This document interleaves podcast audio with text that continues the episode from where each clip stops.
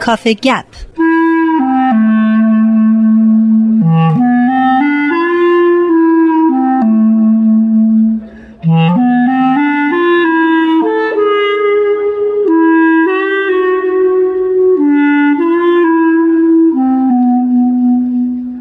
خب امروز باز هم با رامان شکیب عزیز هستیم و درباره سبک شناسی با هم صحبت می‌کنیم. رامان خیلی خوش اومدیم خیلی خوشحالم که امروز می‌بینم پارسا جون. فدای تو. رامان ما هفته قبل درباره شروع کردیم سبک عراقی رو و تو گفتی که مثل هر هیته فرهنگی دیگه ای تغییر در حالا به هر حال فرهنگ به خاطر یک اتفاق اجتماعی بزرگه. یکی از دلایلی که سبک عراقی به وجود اومد رو تو توضیح دادی که به خاطر حمله مغول ها به ایران بود. ولی حالا سالی که برام پیش اومده و می‌خوام ازت بپرسم و گپ و گفت امروز رو با این شروع بکنیم اینه که مغول ها چه تأثیری گذاشتن بر فرهنگ و حالا بلخص در حیطه ادبیات که سبک عراقی شکل گرفت و به دنیا اومد از اون؟ بله همونطور که هفت جلسه پیش هم در مورد حمله مغولان صحبت کردیم یکی از دلایل تغییر سبک و تغییر شیوه های زندگی مردمان اون روزگار یعنی قرن اوایل قرن هفتم سال 617 هجری قمری به بعد حمله مغولان بود و خب دلایل دیگری هم داشت که الان در بحث ما نمی گنجه. راجع این صحبت کردیم که شاعران و دانشمندان اون زمان خیلی درونگراتر شدن تا برونگرا.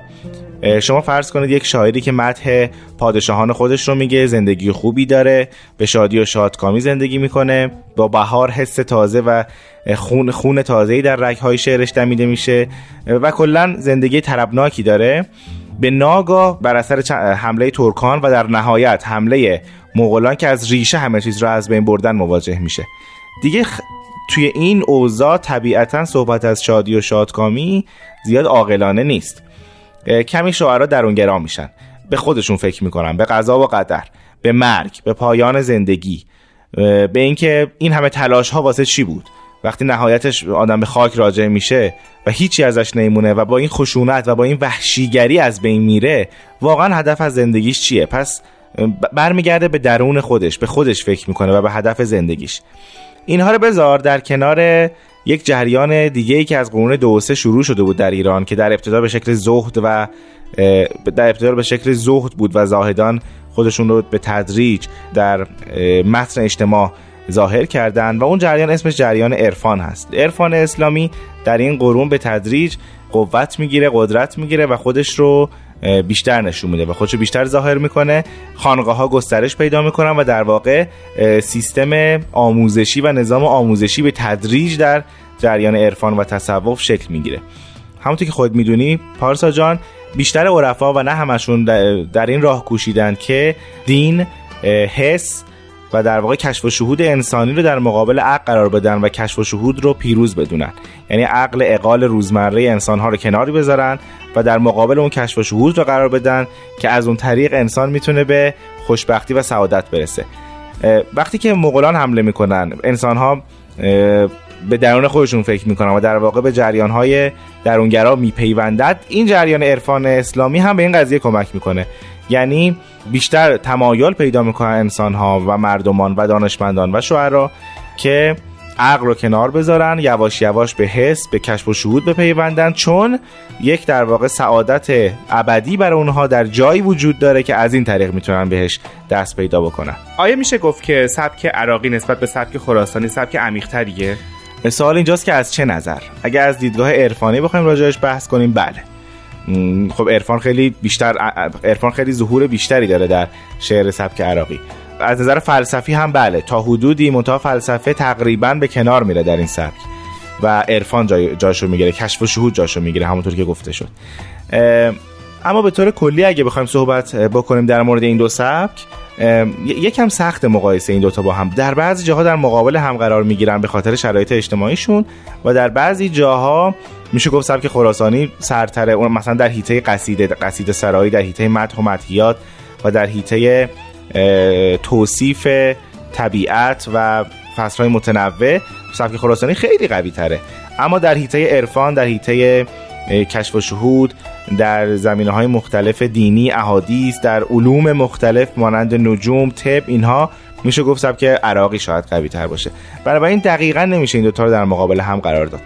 رامان هفته پیش که داشتیم درباره سبک عراقی صحبت می‌کردیم تو اشاره کردی به معشوق و تو گفتی که در سبک عراقی معشوق خیلی مقامش میره بالا دست نیافتنی میشه قالب جسمانی دیگه ظاهرا نداره.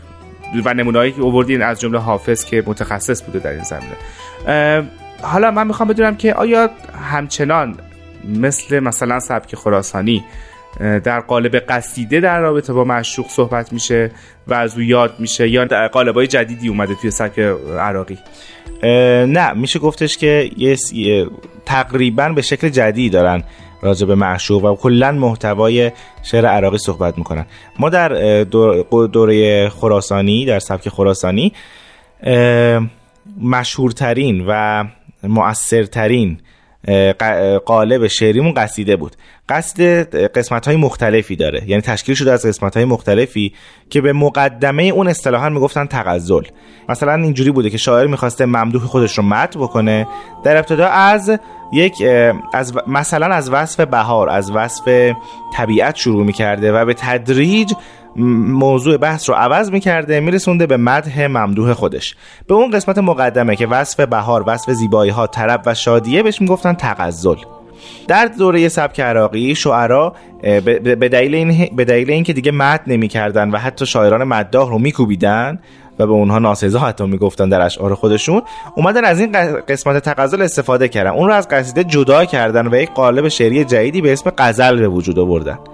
که در کتب ادبی صنایع رو مبدع این قضیه می‌دونن. صنایع تغزل قصیده رو جدا کرد به شکل غزل در آورد و موضوعات مختلف حسی و عشقی خودش رو که هم زمینی بود و هم آسمانی در اون گنجوند. قبل از اینکه ادامه بدیم راجع به غزل بخوایم صحبت بکنیم خوبه که بگم غزل در ادبیات فارسی معانی مختلفی داره استفاده میشه. یکیش همون مقدمه قصیده بود که ذکرش گفته شد. دومش به معنی قطعات چند بیتی بوده که طربناک بودن و بیشتر در بین اصحاب موسیقی رایج بوده. اگر مثلا عربی عربی باشه بهش میگن قول و اگر به فارسی باشه بهش میگن غزل. نباید اینها رو با هم اشتباه گرفت. یکی دیگه یکی دیگه از معانی اون به معنی مطلق شعر عاشقانه است. وقتی میگن غزل یعنی شعر عاشقانه که این معنی اخیر بیشتر در دوران معاصر پیدا شده که غزل به معنی شعر عاشقانه است. شاید از ترجمه از ادبیات فرنگ باشه. اینکه غزل رو ما صرفا ادبیات عاشقانه بگیریم و به معنی ادب قنایی بگیریم یکم جدید هست. و آخریش هم که راجبش صحبت کردیم یکی از قوالب شعری که در قرن 6 و سبک عراقی رایج شد. بنابراین یک سبک جدیدی به وجود یک قالب جدیدی در این دوره به وجود اومد بهش میگن غزل. همون غزلی که حافظ استفاده می‌کنه سعدی استفاده می‌کنه مولانا استفاده می‌کنه و امروزه ما بسیار ازش لذت می‌بریم. به احتمال زیاد مبدعش صنایع و شاعران دیگه هم در پرورش این, این قالب کوشیدن خب راما یه ذره توضیح بده چه شاعرایی بودن؟ ببین غزل از دوره صنایی به دو شکل عاشقانه و عارفانه تقسیم شد. یعنی صنایی هر دوی این غزل ها رو داره. هم عارفانه می سراید و هم عاشقانه. در حیطه غزل عاشقانه کسانی مانند انوری زهیر فاریابی کمال اسماعیل جمال الدین اصفهانی و سعدی حضور دارن که هر کدوم از اینها واقعا قله هستند در حیطه غزل سرایی. در حیطه عارفانه بزرگانی مانند خاقانی، عطار، عراقی و مولانا که اسم هر کدوم از اینها بازم باعث میشه که انسان به خودش بباله که همچین شاعرایی در ادبیات فارسی حضور دارن و در یک نقطه این دوتا هیته به هم میپیوندن. یعنی غزل عاشقانه و عارفانه در یک شاعر به هم میپیوندن که هر دوی اینها رو داره. اون شاعر حافظ هست که اصطلاحا به غزلش دیگه نمیشه گفت غزل عاشقانه یا غزل عارفانه. به غزلش میشه گفت غزل حافظانه. یعنی هم عاشقانه داره و هم عارفانه و تمیز این دوتا نوع, غزل از هم یکم سخت یکم سخته. فقط حافظ بوده که اینجوری شعر گفته به قول تو حافظانه؟ حافظانه که مخصوص خود حافظه. اما در بعضی از کتب به یک جریان دیگری به اسم جریان گروه تلفیق اشاره می‌کنن که اونها هم عاشقانه عارفانه میسرودن. مانند خاجوی کرمانی یا اوهدی مراقعی سخته که اونها رو با حافظ مقایسه کرد. به نظر من فقط حافظه که عاشقانه عارفانه گفته. در این سبک استادی و برای همین اسم نوع شعریش رو حافظانه گفتیم. و به خاطر همینم هست که من از تو می‌خوام برای پایان این گپ و گفته امروز چند بیت از حافظ برام بخونی و بحث رو در اینجا خاتمه بدیم بله حتما. اگر آن تایر قدسی ز درم باز آید عمر بگذشته به پیران سرم باز آید. دارم امید بر این اشک چوباران که دگر برق دولت که برفت از نظرم باز آید. آنکه تاج سر من خاک کف پایش بود از خدا می طلبم تا به سرم باز آید. خواهم در عقبش رفت به یاران عزیز شخصم ار باز نیاید خبرم باز آید. گر نثار قدم یار گرامی نکنم گوهر جان به چه کار دگرم باز آید؟ کوس نودولتی از بام سعادت بزنم گر ببینم که مه نو سفرم باز آید. مانعش قلقل چنگ است و شکرخواب صبوح ور نگر بشنود آه سحرم باز آید.